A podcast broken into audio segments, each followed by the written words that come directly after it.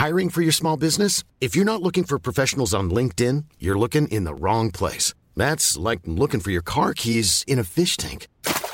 LinkedIn helps you hire professionals you can't find anywhere else, even those who aren't actively searching for a new job but might be open to the perfect role. In a given month, over 70% of LinkedIn users don't even visit other leading job sites. So start looking in the right place. With LinkedIn, you can hire professionals like a professional. Post your free job on linkedin.com slash people today.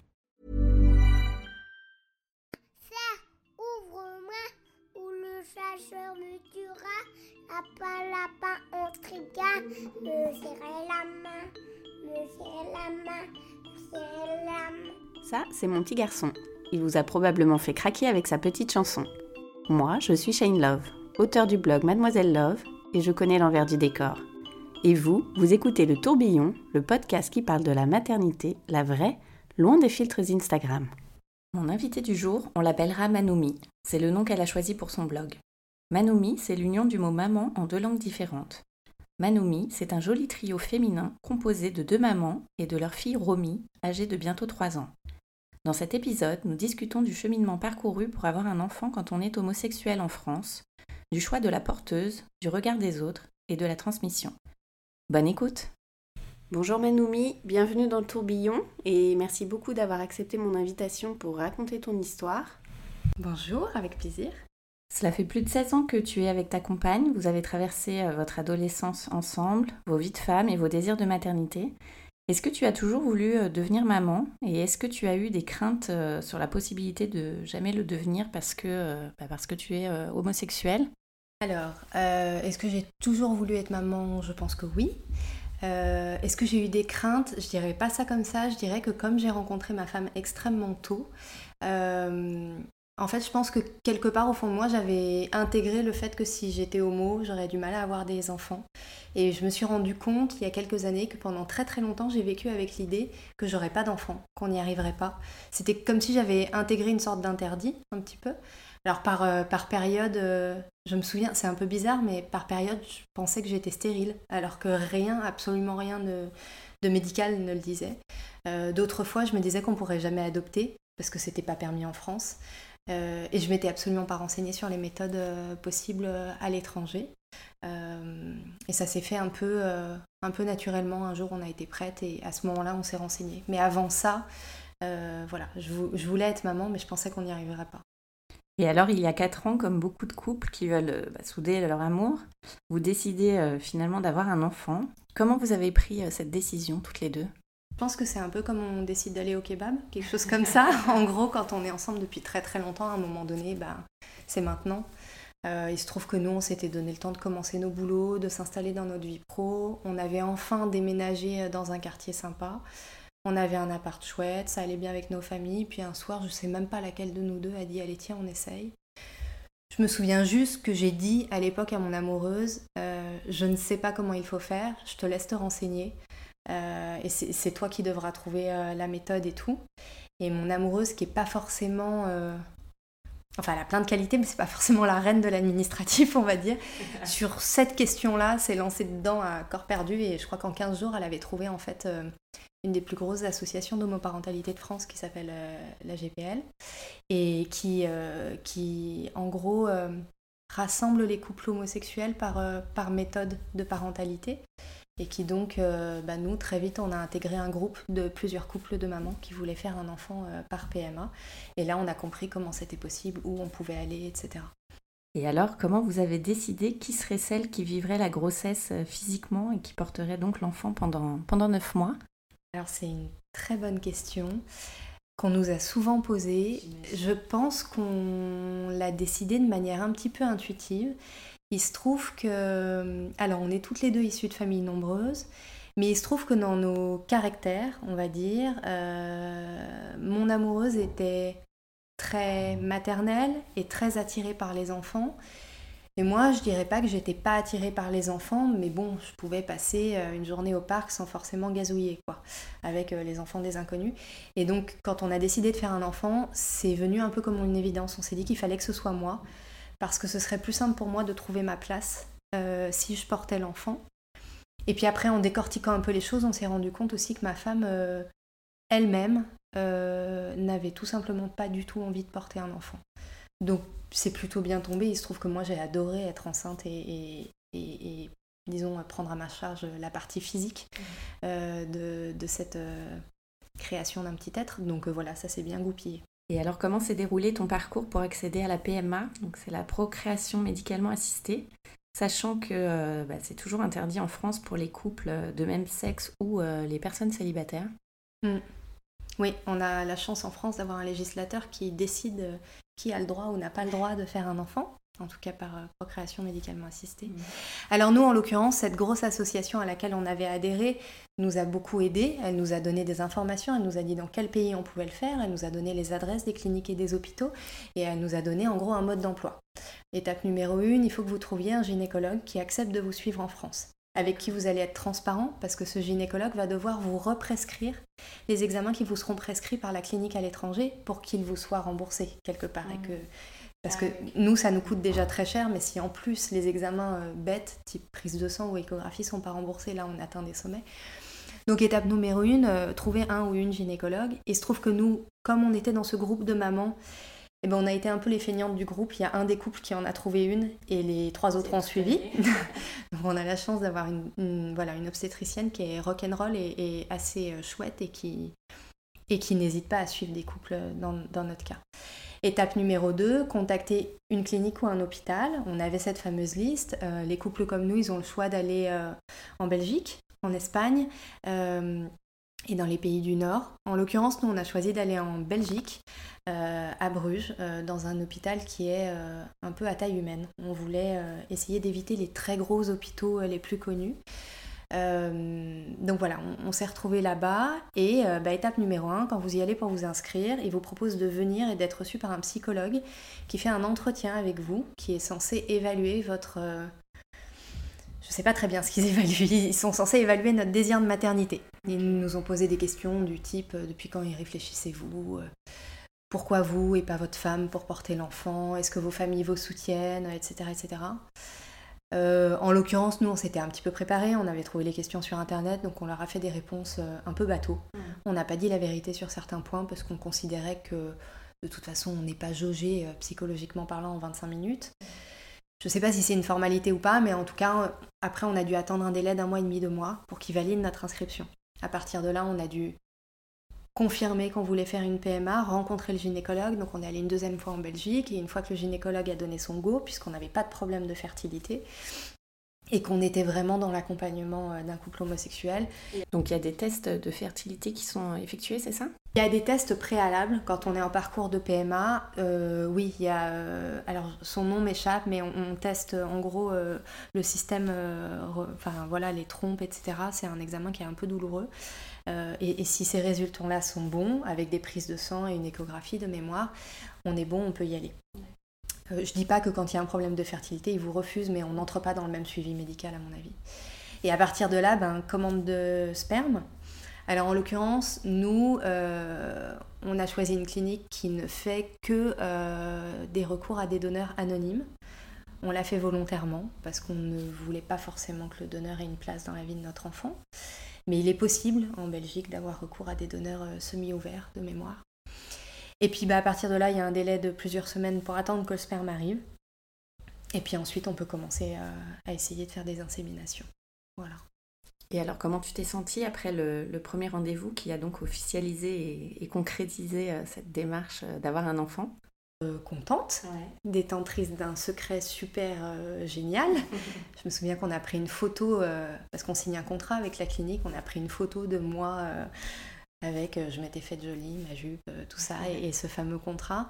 Impatiente, et puis, et puis un peu stressée, parce que quand on, voilà, quand on est accompagné, comme on était nous, par d'autres couples, dans la même situation, on se rend quand même assez vite compte qu'il y a d'un côté l'excitation, et puis d'un autre côté, il faut assez rapidement, euh, en tout cas en théorie, se blinder, mm. être un peu... Euh, en tout cas, se préparer au fait que ça va pas être un parcours de santé, contrairement à ce qu'on peut croire, euh, et que ça peut demander du temps, ça peut être difficile, ça peut être source de, de beaucoup d'incompréhension avec le reste du monde et puis au sein du couple. Et voilà, donc très excitée et puis en même temps un peu prudente, mm. un peu prudente en l'occurrence. Et donc, sa force ne fonctionne pas forcément du premier coup. Combien de temps, combien de temps ça a mis, toi, pour, pour que tu tombes enceinte, que l'insémination fonctionne? Moi, j'ai, en fait, j'ai un double parcours parce que là, on parle de ma fille. Dans le cadre euh, de, bah, de la grossesse de Romy, euh, on a été les chanceuses de, bah, voilà, les chanceuses, ça a fonctionné du premier coup. On y allait vraiment un peu au culot. On s'est dit première insémination, on tente. On a fait une insémination, ce qu'on appelle en cycle spontané, c'est-à-dire qu'on a suivi mon cycle naturel. J'ai pas pris d'hormones. Euh, il y a juste au dernier moment un déclenchement avec une piqûre qu'on se fait soi-même pour être sûr que l'ovulation commence bien 36 heures avant l'heure exacte de l'insémination, pour mettre toutes les chances de notre côté. Mais j'ai pas pris d'hormones pendant 10 jours avant euh, à me faire des piqûres toute seule euh, à la maison. Et bingo, ça a fonctionné. Par la suite, en l'occurrence l'année dernière, on, a, on, a, entamé les démarches pour faire un deuxième, qui pour l'instant, on est en pause, mais, euh, mais voilà. Et là, bah, on s'est retrouvé dans une situation plus classique où on en est euh, au cinquième essai et pour l'instant, ça fonctionne pas. Donc euh, voilà. Et c'est un deuxième enfant que tu porterais à nouveau? Oui, oui.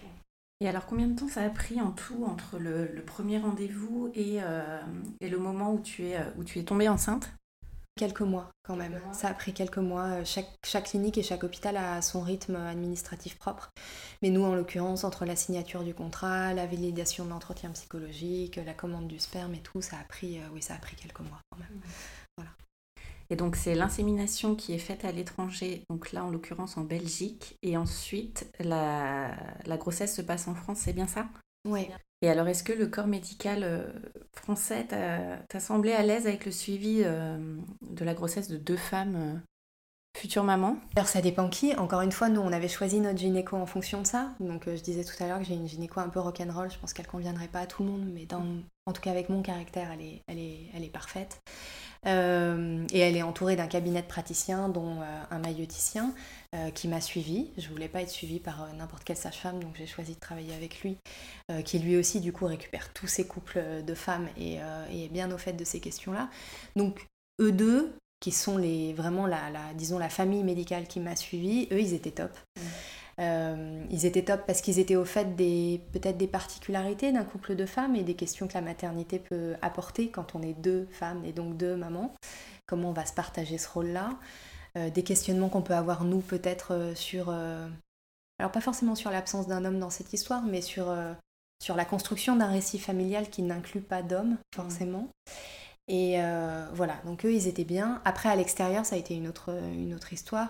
Je dirais pas que je me suis heurtée à des, Enfin si, si, si, si je crois qu'il faut le dire comme ça, parce que moi j'ai toujours tendance à minimiser, je suis un peu résiliente, un peu sympa, mais dans la réalité, euh, les gens chez qui j'ai fait mes prises de sang, chez qui j'ai fait mes échographies, etc., etc., c'est des gens dans des laboratoires qui sont peut-être pas formés à accueillir toutes les situations, et j'ai fait face un certain nombre de fois à des remarques extrêmement déplacées, à des comportements qui pourraient être assimilés euh, soit à de l'intimidation, euh, type euh, la pharmacienne qui commence à me questionner sur pourquoi je suis en PMA et qu'est-ce qui le justifie et, et, et pourquoi j'ai telle prescription et est-ce qu'elle peut appeler mon médecin pour vérifier que ma prescription est valide ou pas, etc., etc. Ou type le monsieur qui me fait une échographie pelvienne, donc je pense que toutes les femmes qui ont déjà eu une grossesse savent que c'est, c'est pas forcément un moment de plaisir qui, euh, alors j'en ai eu deux euh, qui étaient assez magiques. Il y en a un qui est parti discuter avec un collègue 15 minutes alors que la sonde était toujours euh, à l'intérieur de moi, donc pas génial. Et j'en ai un autre qui, quand il a vu mon visage se crisper, m'a dit Ah, ça, fait, ça faisait sûrement pas aussi mal quand monsieur vous a fait votre bébé. Donc voilà, des trucs comme ça bien déplacés. Je pense que ça dépend, voilà, ça dépend des praticiens. Il y, a des, il y a des bons et des mauvais comme partout. Clairement, il y a des bons et des mauvais comme partout. Et alors Romy voit le jour, ça y est. Romy arrive. Comment se sont passés les premiers mois toutes les trois? Écoute, euh, je pense comme euh, en fait, je pense comme pour n'importe quel couple et plus particulièrement pour euh, comme n'importe quel jeune parent qui ont leur premier enfant. Moi, j'ai eu la chance d'avoir un accouchement qui s'est bien déroulé avec des gens en qui j'avais confiance. J'ai eu la chance de me sentir maman tout de suite. Euh, je sais que c'est pas le cas pour toutes, donc euh, voilà, je, bénis un peu le ciel d'avoir eu ça parce que j'ai pas eu, euh, j'ai pas eu besoin d'apprivoiser mon bébé. Il y a eu tout de suite cette connexion et mon amoureuse aussi. Les premières semaines ont été chaotiques, mmh. comme pour, je crois, n'importe quel parent. On dormait pas, je pleurais à peu près un quart d'heure sur deux.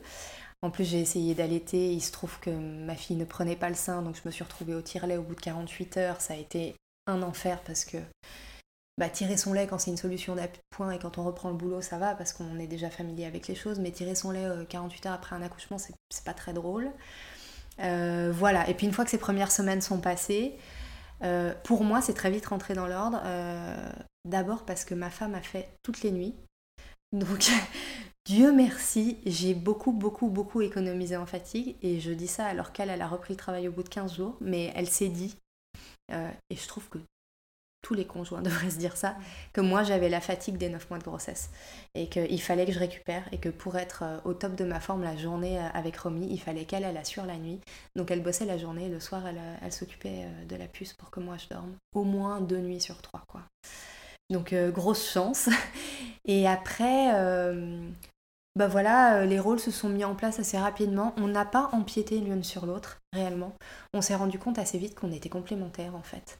On n'a pas du tout la même approche d'éducation, on est de milieux très différents et de, même d'origine culturelle, je dirais, différente. Mais en fait, ça se complète. Alors évidemment, avec la fatigue, on s'est tapé dessus, on a tout remis en cause et tout, mais ça n'a pas duré longtemps et globalement, on a trouvé nos marques assez vite. Et vous vous êtes aussi mariée pendant, euh, pendant ta grossesse. Oui. Et du coup, votre fille porte, euh, porte vos deux noms. Comment ça se passe euh, quand, on, quand on est marié On s'est marié un peu pour ça, pas uniquement pour ça, mais, mais bon, on s'est marié parce qu'on s'aime, mais, mais on s'est marié, j'étais enceinte de 5 mois, je trouvais ça hyper drôle de me marier avec un ventre en forme de planète, mais on s'est marié par nécessité parce qu'en gros, il y a beaucoup de couples homo qui font ça. Si on est marié au moment où l'enfant vient au monde, le processus d'adoption est dit-on, plus facile. Euh, la légitimité du parent adoptant à dire j'ai voulu cet enfant avec ma compagne euh, est un peu démontrée puisqu'elle était présente pendant la grossesse, puisqu'elle nous a épousés. Donc voilà, on s'est mariés un peu pour ça. Euh, Romy à la naissance ne portait que mon nom parce que la loi française ne permet pas qu'un parent non biologique reconnaisse un enfant à la naissance. Donc en gros, elle est née, mon amoureuse a foncé à la mairie, elle a déclaré, mais c'est elle l'a déclaré euh, comme, euh, comme mon enfant naturel, elle n'a pas pu être inscrite. Du coup, on s'est retrouvé avec deux livrets de famille. Il y en avait un où j'étais mariée avec ma femme et un autre où j'étais toute seule avec ma fille. Ce qui est très bizarre comme situation, mais bon, bref. Et après, eh ben, elle a fait son dossier d'adoption. Euh, le dossier d'adoption, c'est une procédure assez longue qui est devenue, comment dire, L'accord à l'adoption est quasiment obligatoire. Euh, maintenant, c'est très très rare que ce ne soit pas accordé depuis euh, la loi Taubira euh, et, un décret de la Cour d'appel deux ans après qui a légiféré en disant aux magistrats que non, ils n'ont pas à émettre une opinion, que si toutes les pièces sont réunies, ils doivent donner l'adoption. Mais en revanche, c'est vrai que c'est un dossier qui est compliqué à monter, c'est un dossier juridique. Nous, en l'occurrence, dans notre groupe de mamans, on avait une avocate qui nous a tout aidé, donc ça a un peu simplifié les choses. Et c'est un processus qui est très long. Nous, ça a mis un an et demi. Euh, elle a monté un dossier, dedans il y a des lettres de nos proches qui certifient qu'elle est une bonne maman, euh, qu'elle est très impliquée auprès de Romy, tout ça, tout ça. Et puis, quelques mois après, une fois que le dossier est vu par le juge, elle est convoquée au commissariat pour ce qu'on appelle euh, l'enquête de moralité, où un représentant des forces de l'ordre lui pose des questions. Alors, c'est une liste de questions établies, qu'on soit homo ou hétéro, dans tout cas d'adoption. Il y a la plupart du temps cette enquête de moralité. Bon, dans notre cas, on est tombé, euh, c'est à cause de ça que j'ai ouvert mon blog, parce qu'on est tombé sur une. Euh, je sais pas si elle était gendarme ou policière, en tout cas une femme euh, qui, a trouvé opportun d'émettre ses opinions personnelles et qui l'a. qui l'a. Bah, qui l'a un peu torturée pendant une heure et demie. Et du coup, elle est rentrée en n'étant pas bien parce qu'il y avait quelqu'un qui avait questionné sa légitimité à être maman. Et puis il y avait quelqu'un qui lui qui l'avait mise dans une situation euh, euh, d'infériorité où, tout à coup elle se disait que peut-être on n'allait pas lui accorder l'adoption alors qu'elle est euh, la maman pleine et entière de Romy. Donc voilà, c'est un peu pour ça que j'ai ouvert mon blog à l'époque. Et puis après, bah, une fois que cette enquête de moralité a été faite, et ben, il fallait attendre. Et puis six mois après, on a reçu un courrier disant que c'est bon, Romy était adoptée. Et une fois qu'elle a été adoptée, elle a porté les deux noms. Enfin. Et alors du coup, comment elle vous appelle, euh, comment Romy vous appelle euh, l'une et l'autre? Alors, moi, elle m'appelle maman. Mhm. Et mon amoureuse, elle l'appelle Oumi, qui veut dire maman en arabe. Tout simplement. C'est pour ça que Manoumi, c'est la contraction de maman et Oumi. C'est venu assez naturellement, du coup, euh, ce choix de, de petits noms? Bah, En fait, on l'a décidé pendant la grossesse. parce que nos amis et nous, on se demandait un peu toutes comment on allait faire. Mm. Moi, j'avais pas envie qu'elle m'appelle maman plus prénom.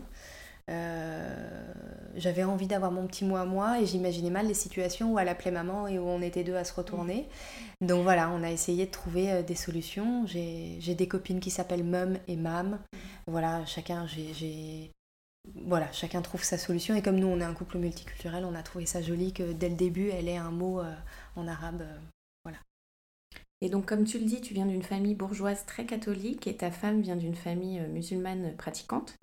Donc euh, bah, ça apporte encore plus de, richesse à votre, à votre fille, mais est-ce que euh, ça a pu être un chemin de croix euh, d'un côté comme de l'autre pour faire accepter d'une part votre homosexualité et ensuite votre homoparentalité à, vos familles respectives? Alors je parlerai pas trop de ma femme parce que ça lui appartient, mais dans mon cas, je dirais jamais que ça a été un chemin de croix. J'ai la chance d'avoir grandi dans une famille où il y a des combats à mener, c'est certain, aucune famille n'est parfaite.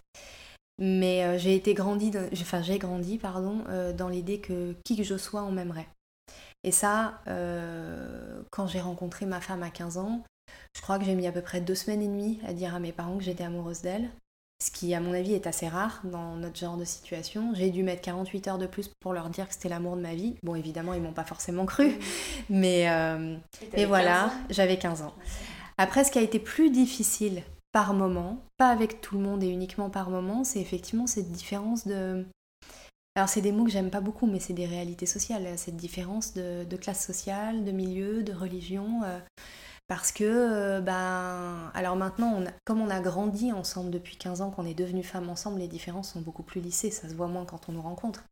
Mais à l'époque, euh, moi je venais d'une famille où on vous voit ses parents et elle venait d'un tiers quoi. Mmh. Donc elle mettait des casquettes et, et moi, j'étais en chemisier manche-ballon. C'était vraiment deux mondes très, très, très différents.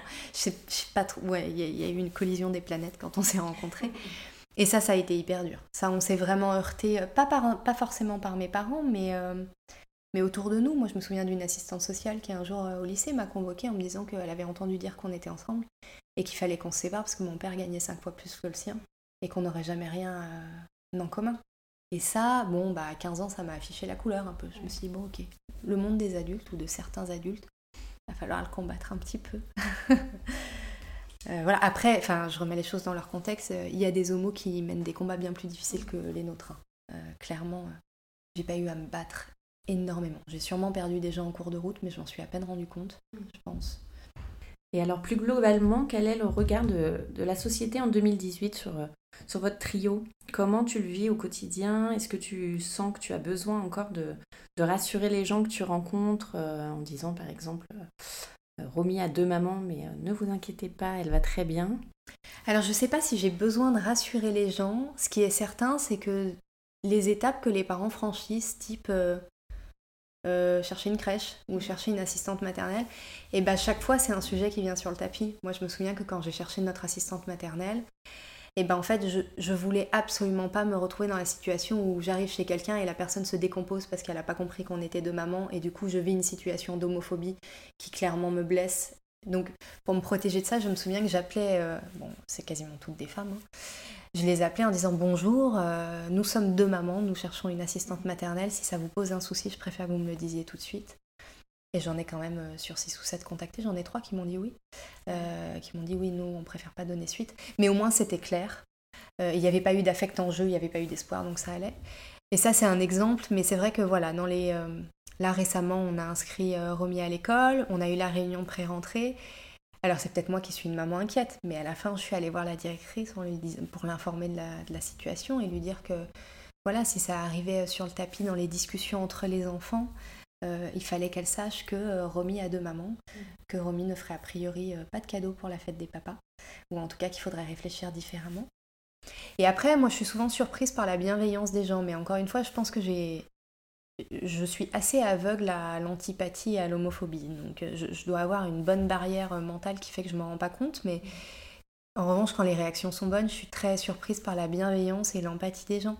Euh, la directrice euh, m'avait dit mais oui on l'a noté tout de suite dans votre dossier, euh, vous inquiétez pas. Alors elle m'a rassurée sur le fait que c'est pas en petite section que ces questions-là arrivent et puis surtout elle m'a dit on en discutera le moment venu avec les professeurs et, on tiendra le discours avec lequel vous serez d'accord. Voilà. Et ça c'est bien, c'est un peu rassurant à une période où on a l'impression que c'est toujours compliqué de se faire une place. Euh, il y a aussi plein de moments où ça se passe euh, hyper bien, quoi. Et après, dans la vie de tous les jours, je pense qu'on est assez invisible. Je pense que deux femmes qui se baladent dans la rue, alors en l'occurrence, ma femme et moi, on n'est pas hyper démonstratives, on se tient pas la main, on s'embrasse pas en public. On n'est aussi pas typées. Euh, pour le dire clairement, aucune de nous ne ressemble à une butch. Donc voilà. Mais oui, on est toutes les deux des nanas assez féminines. Du coup, je pense que les gens ne se posent pas forcément la question.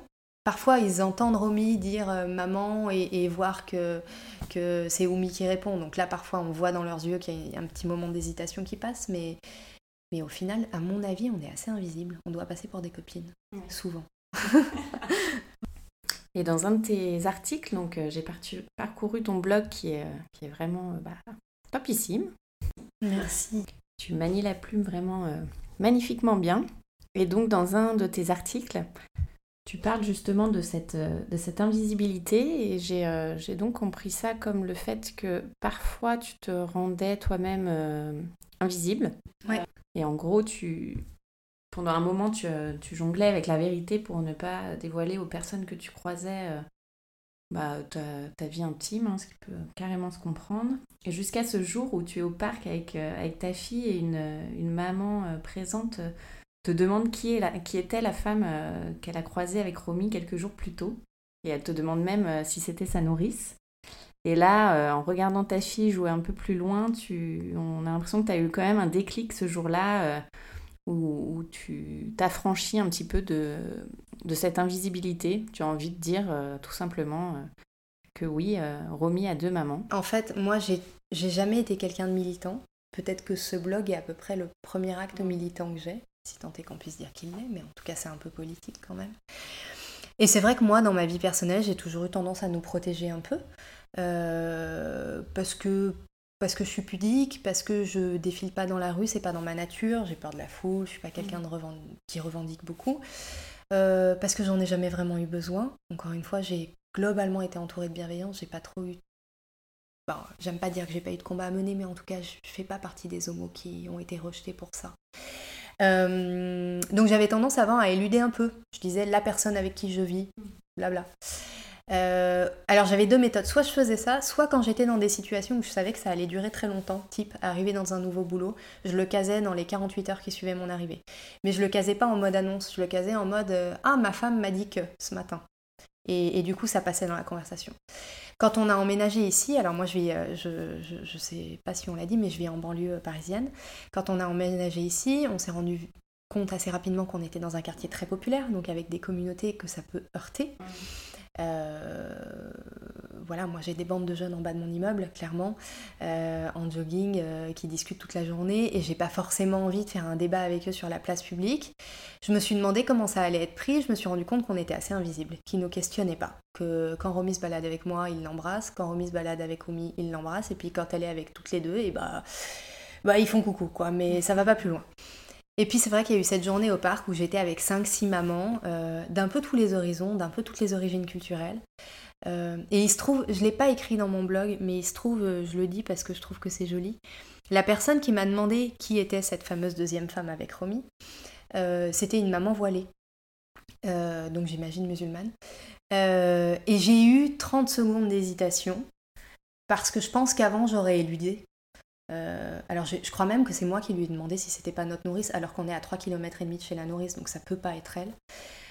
Et j'ai regardé Romy et je me suis dit, euh, mais en fait non, il faut qu'elle voit que ses mamans, elles ont les épaules. Il faut absolument qu'elle nous entende parler de ça en montrant que c'est normal et que c'est sa normalité à elle, parce que sinon elle aussi, dans quelques temps, elle hésitera à le dire.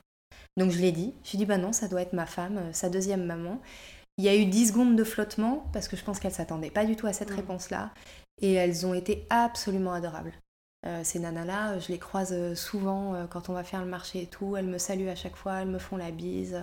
Leur, leur gamin joue avec Romy. quand ça a été le ramadan, on s'est souhaité une bonne Aïd. Enfin voilà. encore une fois, moi je suis souvent étonnée par la bienveillance. Mais voilà. Je pense qu'on est assez invisible et en devenant maman, j'ai appris petit à petit à peut-être pas le revendiquer, mais en tout cas à le dire plus clairement. Mm. Par devoir.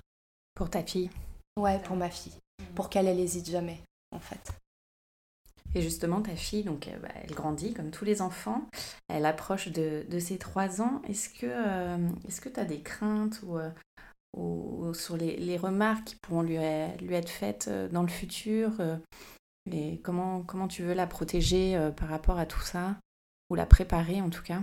On la prépare déjà depuis qu'elle est toute petite. On lui raconte euh, l'histoire euh, euh, de sa venue au monde. On lui dit que les gentils docteurs nous ont aidés. Et moi, je lui dis souvent qu'il y a plein de familles différentes, qu'il y a beaucoup de familles qui ont un papa et une maman, mais il y a des familles qui ont qu'une maman, d'autres qui ont qu'un papa, etc. etc. elle est marrante parce qu'elle nous teste parfois. Je me souviens qu'il y a quelques semaines, elle m'a dit Moi, j'ai une maman et un papa. Donc je m'arrête dans la rue, je lui dis Ah bon, t'as un papa? Je n'étais pas au courant. Elle m'a rien fait. Bah non. je lui dis bah alors pourquoi tu me dis ça? Elle me dit bah pour voir si toi tu sais. Donc voilà, je pense qu'elle a très très bien intégré le truc, qu'à cet âge-là, la différence, c'est encore une fois une normalité. C'est juste son histoire à elle. Elle est... Moi, j'ai la conviction qu'un enfant, ce qui compte pour lui, c'est d'être aimé, en fait. Et en l'occurrence, Romy, elle est très très très aimée. C'était la première petite fille de ma famille en plus, donc elle était ultra attendue. Euh, j'ai pas l'impression qu'elle ait d'interrogation à ce sujet-là. Peut-être que ça viendra.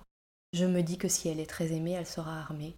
Après, on verra. On verra ce que l'avenir nous réserve. On verra. eh bien, on va finir cet épisode avec euh, les trois questions de la fin. C'est quoi pour toi être une, euh, une maman parisienne? Maman parisienne euh, bah, C'est un peu être une maman kangourou, c'est être une maman qui emmène son enfant partout. nous, Romy, elle nous accompagne à peu près partout. En soirée, en sortie, voilà. Je pense que c'est peut-être ça, être une maman parisienne. Et quel est ton endroit kids-friendly euh, préféré? Alors j'en ai plusieurs, mais il y en a un que j'aime particulièrement, c'est un café dans le 11e qui s'appelle le Super Café, euh, qui est vraiment un café euh, conçu pour les familles où il y a une immense salle de jeu. ils sont hyper relax avec les gamins, il y a plus de jouets je vais dire plus de jouets pour les gamins que pour les parents, c'est logique, mais, mais voilà, c'est vraiment un endroit où on croise que des mamans avec des bébés en écharpe euh, et des parents qui viennent bruncher le dimanche euh, à la cool avec des gamins qui font du bruit et personne s'offusque. Et du coup, moi j'aime bien. Je note. Ouais. et quels sont tes projets à venir euh, rien que pour toi et ceux que tu prévois en famille? Alors en famille, on espère avoir un deuxième, un ou une deuxième, peut-être peut-être voilà dans les deux ans qui viennent, si ça fonctionne. Euh, et puis euh, pour moi, mes projets à titre vraiment personnel, ben, moi je voudrais euh, réussir à écrire plus dans ma vie. donc voilà, je te disais quand on préparait cet épisode que, que quand je serai grande, j'aimerais bien être autrice. Je pense que c'est un long processus qui a amorcé depuis plusieurs années, mais voilà, j'essaye de me diriger vers ça et de faire de plus en plus de place à ça. Et, et en ce moment, je travaille à un projet sur le mot parentalité, dont je parlerai dans quelques temps, et qui qui me porte. Voilà. Génial. Merci beaucoup Manoumi. Et pour rappel, donc Manoumi, M-A-N-O-U-M-I, c'est le nom de ton blog. Merci à toi, c'était un plaisir. Un grand merci à tous d'avoir écouté le tourbillon. Si cet épisode vous a plu, n'hésitez pas à en parler autour de vous et à lui mettre plein d'étoiles. Pour échanger sur le sujet abordé avec Manoumi, je vous invite à retrouver la photo sur Instagram grâce au hashtag le tourbillon podcast et à laisser vos commentaires. À très vite pour un nouvel épisode.